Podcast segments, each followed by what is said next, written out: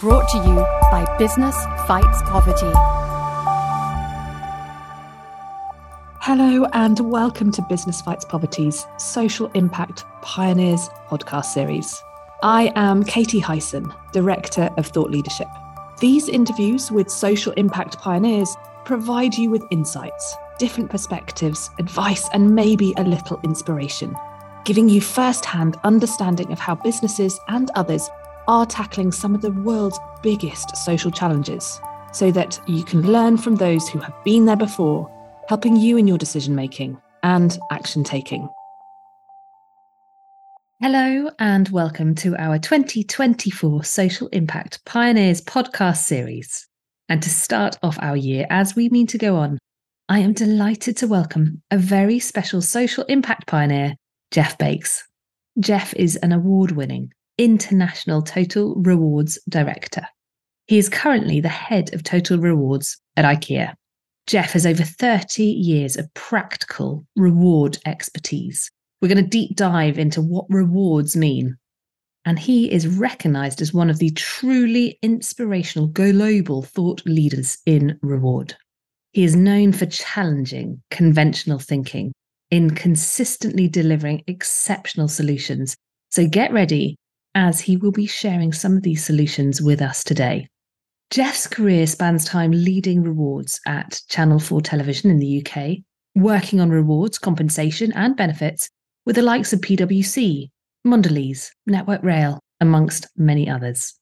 Today, we are going to deep dive into living wages and why spending money on your people really does pay, as well as looking at the benefits of diverse and inclusive workforces. If business can do anything positive, it is employing people well. And this is what Jeff is all about. So, Jeff, I'm delighted to have you and welcome you today. Oh, thanks, Katie. I'm delighted to be here and hopefully I can provide some insights and thoughts for the listeners. Jeff, you absolutely can. And I'm going to therefore dive straight in there. What does living wages mean to you? Can we just sort of set the scene? Why is it important and, and where did it sort of come from? Yeah, li- living wages to me is about providing income which is enables employees to, to achieve and uh, sustain a decent standard of living. And that's a simple concept, but uh, equally, when you look at that, then that has to be sort of taken into what, what does it actually mean in reality? And obviously, in a UK context and other governments, people set national minimum wages. In the UK, they have what we have is the Living Wage Foundation, which takes a different view, which is the view I've sort of outlined, which is about fair and reasonable wages, enabling people to, you know, live and achieve decent living standards. And also, I'm conscious that living wages does enable people to make choices for themselves, for their families and their dependents. And I think that's a critical part of living wage. It's not just about what is the level of pay you provide. Pay opens doors to opportunities and delivers for families and societies and communities. So for me, living wage is about first based, sustainable, real living wage, which enables people to, to achieve a, a certain standard of living. And I happen to know you've dedicated, I mean, hours, days, weeks, months, years of your career looking at this and championing living wages and potentially living incomes, therefore, as well. How did you come to be on this journey? Where's it sort of come from? Tell us a bit about yourself, Jeff. Yeah, I, have got a. I've realised the other day that I've, I've, I've now achieved that four decades, forty years plus now in HR. Uh, when I joined, it was personnel, then it became HR, right? And so I bring that sort of drive and enthusiasm about the people agenda. And I suppose where that, that comes from, I originally come from the west of England. Bristol was my, my hometown. I, maybe I was brought up luckily by in an era whereby there was opportunity, opportunity to go, to go to university. I was first in my family to go to university, almost the first in the school ever to go to university. So that was quite a, quite a sort of shock because uh, you're going on a journey which is unknown. And I learned from that going to university and then going out into the uh, the wider world of work. And I initially went straight into HR. I had a, a passion around employee relations, about society and change. And for me, HR provides that career opportunity to make changes uh, and, and change people's lives for the better. And I, And I suppose it's a combination of where I come from, your roots, as we all have different roots, but also that that passion has never been undaunted and it's been burning brightly, if not even more, more as one gets older, to actually implement change. So for me, that's where I get my enthusiasm for this topic because I think that in the people space, HR folks particularly have the opportunity to change agendas, to focus businesses on people and not always about the bottom right hand side of a page in terms of hard, hard numbers. Organizations are made of people. We are all individuals. We have different drivers, different expectations. And for me, living wage, fair wages is a cornerstone of cementing that relationship between employers and employees for the betterment of both in terms of the organization and employees, and then directly upon employees' families and uh, and all the services that they then bring in provide. So I come from that sort of philosophy of, of social responsibility. And in my roles, I've managed to impact that directly in the organizations I've worked upon. So I hope that gives you a flavor of, of, of my drivers and, and uh, belief in this uh, subject. Oh my God, it does. And, and what an advocate, actually, you know, 40 years in HR or, or whatever language has changed, but to still be that kind of passionate and see the, the power of, of that change as well. Um, Jeff, I wanted to have a think about that kind of the living wages piece in particular. Clearly, it's been there's been a bit of a journey about you know fair pay and paying people properly and, and what that means. But I wonder whether, given your experience, what does that mean in practice? What does paying a living wage mean in practice, both for people and, and you talked a bit about choices, but also for a business? What are the benefits you're seeing? Well, the benefits are primarily around the, the engagement between individuals and organizations because if you're paying, paying fair and reasonable wages, therefore you, you are naturally not what I call completely driven by the bottom right hand side of the page. Because I've seen over a long period of time, some organizations are driven by the profit margins and financials. Yes, that's because of shareholders. Yes, because of, of, of economies as such. And we ultimately live in a Western sort of quote capitalist society. But on the other hand, what fair and reasonable wages do deliver is a engagement between, firstly, it's the attraction piece. If you can demonstrate positively that you are a fair and reasonable employer in terms of pay, therefore you you start to gain what I call credibility. You then getting a reputation as a good employer, right? You are prepared, therefore, to be flexible in your normally your working arrangements. You're keen to provide fair pay. And that in an attraction piece is extremely important, but also from a retention piece, because it's always the hardest part of most employment is actually find great candidates. Once you've got great folks and great talent, you don't want to lose them. You need to pay fair reasonable wages. And you want to create an environment where people can thrive and develop. And therefore, there is a cost to the business here because, you know, a lot of businesses are driven by quotes, whatever they can, I use the blunt term, whatever they can get away with right? Because they're going to cut costs to the minimum. And in, in I've seen organizations whereby it's all about what's the what's the minimum amount we can pay to get employees to work for us.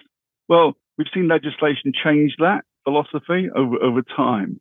But I think the living wage, in terms of creating a rate whereby people can develop livelihoods, their families, and so forth in a sustainable way, does put an extra cost on the business but on the other hand, the business, most businesses, when they look at the figures, will realize, you know what?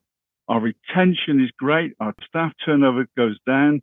We become an attraction for employees because it's like most things these days, particularly in the last few years, we've seen society change and where, you know, people are wanting to buy products which they want to engage with. And if your company is in that space that chimes into where people are thinking, you know, what what's important in this world, therefore they will make judgments on whether I want to go to work for that organization or whether I want to go or I don't want to work for that organization, depending on their stance on certain issues. So there are huge benefits for employers. You know, there is huge upside. The upside is great people, flexible workforce, people are engaged and you can retain and you can recruit, right? The downside is it costs. And that's the problem. You've got to be able to balance your costs with your aspirations of an organization. It's not an easy place to go. but but it is the reality that you know if you want to live by these principles, then it does does cost a little bit more. But on the other hand, it's the right place to be. And and I want to just lean into that cost piece a little bit more because from you and I've had a couple of conversations prior to this recording, and we talked a bit about some of the challenges of actually kind of the practicality of implementation as well. I, I don't suppose you sort of lean into that a bit. What what are the challenges that you've been facing in order to to get living wages actually embedded into and a practical part of business? Yeah, I mean the challenges are it, it's all around the financials of, of an organisation, and, and, when you look at the financials, you you know any organisation is worth its salt is looking at the you know what is inflation, what is wage inflation looking like, and sometimes you have to predict these figures you know nine months uh, ahead, ahead in terms of budgetary forecast, right? And so when you look at things, not just in UK and Ireland, but across across Western Europe and beyond, right? You know, everyone's at different levels of, of inflation, right? Inflation is always the, the, the real handbrake on, on, on economic growth because you can only afford what you can afford to pay. But you've got to be what I call prepared to make some difficult decisions. And, and I mean that because what we've seen almost, I think, it was starting before we went into the sort of pandemic in, in 2020, and, we, and we've seen acceleration through the last three, three years plus on this, is that the lowest paid folks in society, actually, the contribution is immense. You know, we've seen that over the last three years. Things wouldn't get happen without what is traditionally seen as low paid employment actually step up to the plate, do a huge amount of things around logistics, around NHS, around caring. And these are, these are areas where boy traditionally they are relatively lowly paid. So there's been a society movement to what I call recognize that we may need to recalibrate and reframe our philosophy on pay. It's not always about the financial services elements of, of business or, or the white collar professional staff elements. It's about society as a whole. So that is a, is a real challenge particularly when you're you're in the sort of what I call in the in, in the boardroom, and you're looking the CFO in the face and you're saying, look, okay, if we want to move and increase living wage rates, you know, we may have to increase by up to ten percent. And now it's sort of like, wow, whether you know, because when you start looking some of the numbers here, it's quite an invest. It is an investment to make, and therefore sometimes you have to balance. Well, if we're going to do this, then we may have to stop doing other things. But I'm fortunate in my career and, and, and particularly recently working in an organization whereby, you know what, you know, that is the right place to be. And it, I mean, it doesn't happen overnight. There's, there's, a, there's conversations which go on for a number of years, but the reality is that I call organizations which are thinking ahead are thinking constantly about their customer base, the impact they have on society. We've obviously, you know, climate change, sustainability, and behind all this is that employee relationship. And you've got to get the balance right. And, and sometimes the difficult place to be, but it's the right place to be, does cost money. And the reality is that for certain organizations, it's going to, it costs a lot more money than other organizations because of, of the way they're structured. But it is an investment that is worthwhile because the benefits, as I said, in terms of the employees, the motivation, the empathy that that starts to develop and, and the relationships you start building with employees, but also greater society and, and your customer base, you know, starts to differentiate you in, in a marketplace where there's a clamor to do certain things. So for me, it is easy to say, but actually difficult to achieve. But you've got to be able to have complete mastery of numbers and financials because then you talk the language of the, of the management board and in those environments, which can be quite hothouse at times, you've got to be able to put those points across in a succinct way, but also prepared to challenge people's perceptions. And data provides you with information to actually hold those conversations and keep them in focus. And uh, Jeff is so you're so humble. You don't say it yourself, which is Jeff says this because he's done this. is isn't like a, a nice academic perspective. This is you rolling up your sleeves and, and actually taking it through and to the board and, and getting it sorted. And therefore, I was wondering, Jeff, from your experience, therefore, you know, how do you go about doing this? You know, what's the latest thing in, in terms of actually how did you overcome these challenges? What did you take into those conversations and those those difficult meetings to try and actually make it a reality? Part of the reality, and it's, common for most organizations, particularly in the last three years, we've all faced the quotes great, great resignation, if that's the right phrase. But the reality is that as an organization, every time you lose someone, you know, through staff turnover, that's a lost investment because you've initially recruited them, you've costed what that, you know, you've costed that person, you've brought them into your organization, you trained them, developed them, and you want them to grow and thrive. And if they don't and they then move on, it is an investment that is lost. And one of the key key things that I realized way back in my career was that if you can cost recruitment, right? Work out exactly how much it's going to cost. Not just, I mean, that's time, effort, the engagement, the, the, the, folks who are involved in recruitment process. And these are quite considerable. You could, on average in the UK, for example, it costs, costs you to recruit any individual, minimum of at least £10,000, right? So once you start thinking around those numbers and you start looking at turnover, and some organizations are running at 25, 30% turnover. So you're actually losing 10,000 per pound per head, right? And then you ask, ask the question, well, why are we losing these people? And then when you, you look at your data, you, know, you run your analysis, you look at data, you try and understand why people are leaving. You know, what are we not doing? We're not paying the right wage, or we're not delivering on our promises, or we're not developing people. There's a mixture of issues in there. But when it comes to pay, particularly, it would be madness to um, lose a talented individual for example, who may have been sort of tempted with a with, a, with an offer from elsewhere. Maybe not they not look, but with social media these days, you know, a lot of us, all of us get sort of uh, we're fully, you know, bombarded with, hey, come and work for us. Uh, you know, we like what you do, we like what you sound. Come come and work for us. And in those conversations, if, if people are sort of leaving for you know a relatively small amount of money, right? and it's going to cost you at least ten thousand pounds to replace them. I'm not saying we should give everyone ten thousand pound pay rise immediately, but on the other hand, there is a cost in there somewhere because this is like you've got to be able to to understand the data and the figures. You've got to be able to, you know, if we're doing something wrong around pay and we're not paying at the right level, you'll soon see that because you look at your turnover figures. You you know you need to monitor that you know, on an ongoing, absolute regular basis. You need to work in with the recruitment teams because recruitment teams will also be telling you what's happening in the market. You know, a few years ago, even up to the last couple of years, most large organizations relied on pay surveys. Well, pay surveys were always in the rearview mirror. I'm not interested in what's happened like six months or 12 months ago in terms of pay settlements. I'm trying to work out, well, what's happening over the next 12 months in the future. You know, where's the economy going? What need, what do we need to focus on? What are the skills that we're going to need? And therefore, you've got to be able to to understand information. You've got, but information just gives you the sort of starting point.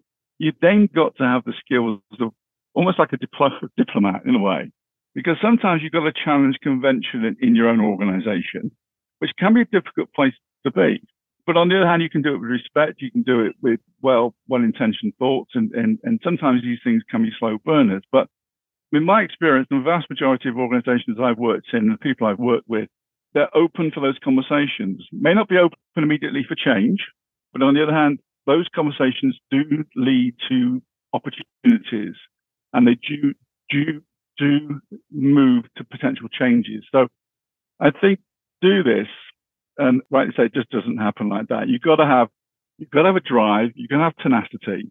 You've got to have the ability to look at the longer, longer picture and also believe in what you do because, you know, it is the right place to be for me personally and professionally. Therefore, where I see it, I, I, I challenge. And if I can change it, I will change it. But I think, you know, you've got, sometimes there will be people in organizations which maybe that's not a comfortable spot to be.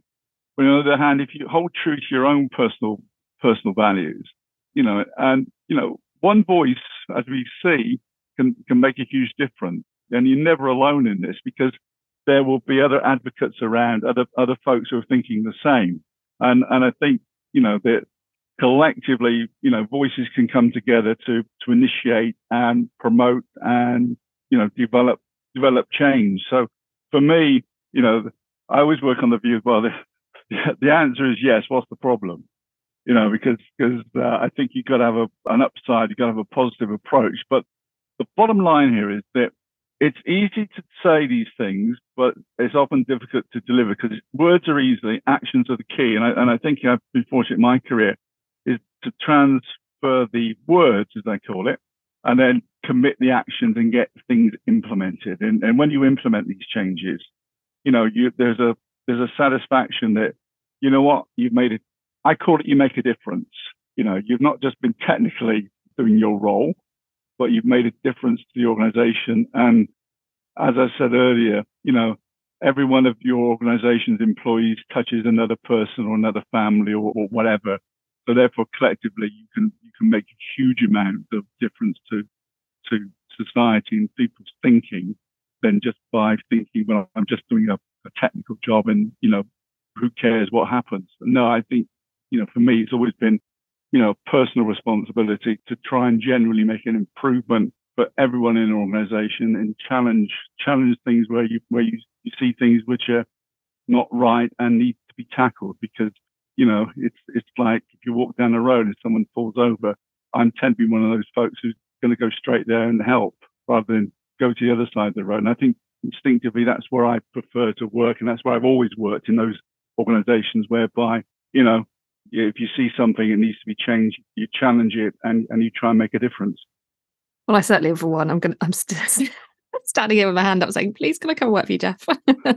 um, but interesting, like that that piece where you were talking about transitioning from looking backwards and thinking, "Okay, what have we done so far?" and therefore, what do we? What's the next step? But to being okay, forward looking. How do we predict what's going to happen? How do we get our business ready to to be able to respond to that and make sure that we are supporting the people that we are we need who are our lifeblood i was going to ask you about what your, your advice is to somebody listening but you've just just unravel like you know t- unleashed a huge amount of advice for us and therefore i was going to be really cheeky and slightly switch this question I'd love your advice as well but also in that looking forward what are your predictions? If you're sort of projecting ahead now and thinking ahead now, what are you what are the top kind of two or three things that you're thinking about now that you think okay, this is going to we need to start thinking about this in order to make sure our people and our business are kind of on track going forward?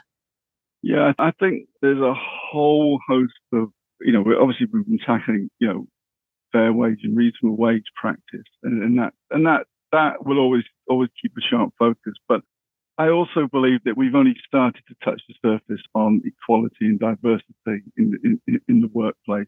And I know that that can get complicated. But on the other hand, we are, as a society, you know, we, we're evolving and changing. We have multi generations of people in, in, in employment. We have different ways and preferences of how we communicate, whether it's now through X Facebook almost feels like some old world process. Emails even feel very much like old world, right? But we're engaging with technology. You know, we've got the challenge of AI coming down the track, and I embrace AI. I mean, I've, I've been using it for, you know, teaching in a way, writing policies and procedures, but just testing out, you know, my experience and what I would put in a policy against what AI is telling me. We've got immense challenges, and all this revolves around the individuals, you know, in terms of what will the work of the future look like? Because, you know, we, we see predictions that, that a significant amount of the roles that we currently have in organizations at the moment will change in the next 10, 20 years, right? And, and I can remember that myself when I first entered the, the workplace. There was no such thing as email. There were things like typing pools, right? You, if you wanted anything correspondence, you had to write it out in longhand and submit it to a typing pool to get it typed up. I mean, that feels like Dickensian age, but technology has changed, but and society is changing at an ever increasing rate. And and I think the challenge for me is around we've got to recognize diversity in the workforce. We've got to recognize that both from a demographic point of view, but also from an ethnic point of view, sexual orientation point of view, disability point of view. You know, we it's easy to sort of try organizations to tick boxes, but I think you've really got to understand, well, what is the makeup of our workforce? What are we trying to achieve? You know, what, what bringing folks together? And people, you know, are more what I call open than ever. And, and, and I think, and we need to encourage that with, with no fear uh, in, in, in, a workforce in, environment. No judgment. I think the, the reality is that organizations have, start, have, have shifted quite considerably from the, the days of, I call clone management. If, if I remember my early days in professional services, you know, I, we walk into office and everyone was dressed the same, you know, charcoal grey suit, white shirts, red ties. And you're thinking, are these folks you really want to get, you know, do business with?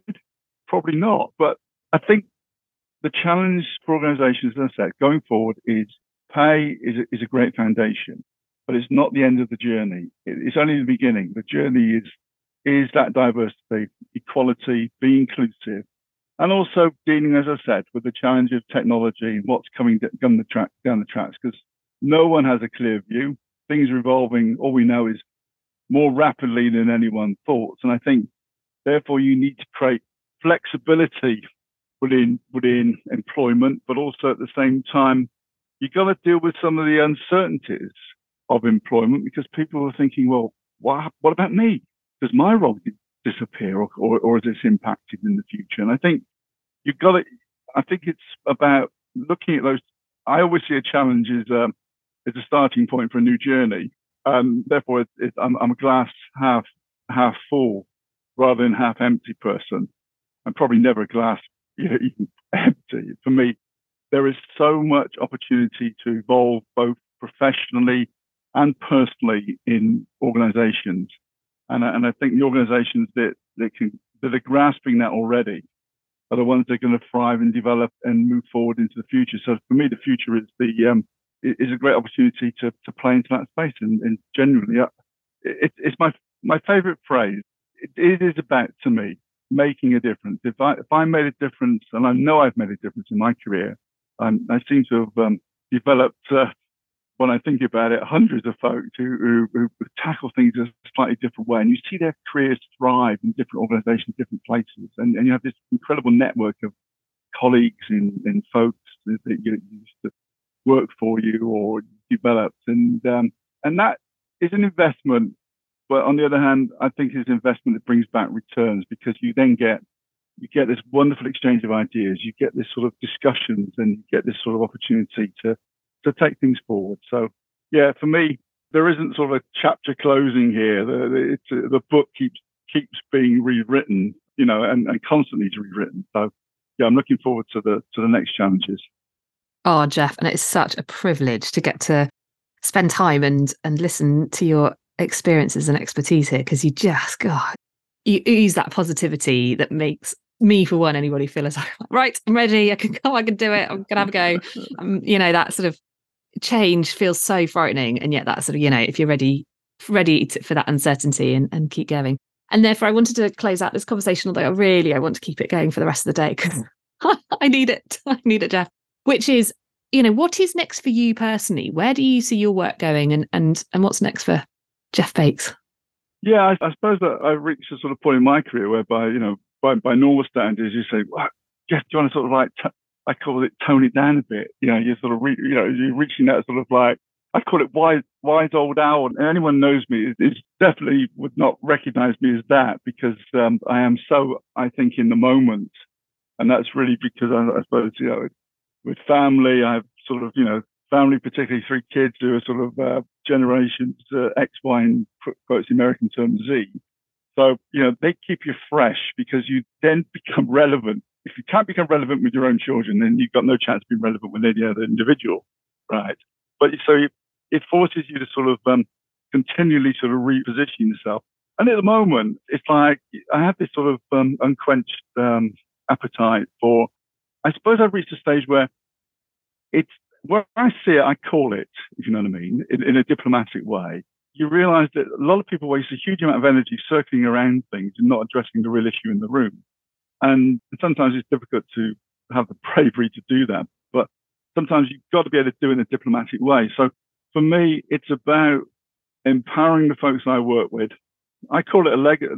leaving, I suppose I'm not more concerned now about leaving a legacy in, within the work environment because it's about the, I call giving people the skill sets to think in a slightly different way, but also to challenge, continually challenge uh, convention, the status quo, and, and, and believing in what is the right, you know, hold true to, to values and, and, and choose that path. So I get a buzz continuing out of doing that. So we've not reached the sort of the the end end here. I think it just naturally you evolve from you know at the moment you know working in a large organisation, but equally at the same time networking across the, the globe in various sort of bodies and, and, and, so forth. And I think that will long continue. So I think it's driven by you've got to have the passion, you know, and uh, I keep saying to my better half, I said there, there will be a moment when I probably, uh, you know, who knows? You wake up one morning and think, you know what?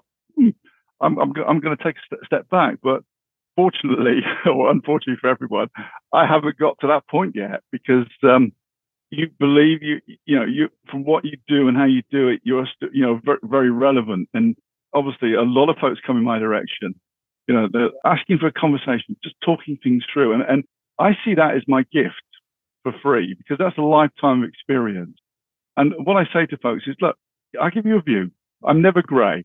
Therefore, I give you a view and I give you an opinion. I give you it straight and I give it frank and candid. Now, what you do with that is entirely your discretion. What I'm trying to do is avoid the tripwires that I may have done in my career, but also trying to leave a legacy of good intention and encourage people who want to challenge things and, and make a real difference to continue that path and make a real difference. So for me, that's, that's the, what I'm attempting to do is, is to create not just great legacies in the organizations I've worked, but also legacy for the greater professional world that, that, that I operate in. That, that, that's what drives me, continues to drive me on a daily basis. Amazing. I'm really sad to pull this conversation to an end. But Jeff, I want to wish you all the very best in your continuation to address that challenge or those challenges in the room. But also, thank you so much for sharing that experience with us because I, for one, am definitely, I needed that. Jeff, thank you so much uh, for sharing with us today. Thank you. That's fine, Katie. And I, and I hope the listeners, to, you know, take it away, think about it, reflect, and then, you know what? Take action. Because without action, nothing happens. And if you like what you've heard today, please do rate and subscribe to us. I would also love to hear your feedback. So please do drop me a line at any time. I'm Katie at businessfightspoverty.org. Many thanks. Brought to you by Business Fights Poverty.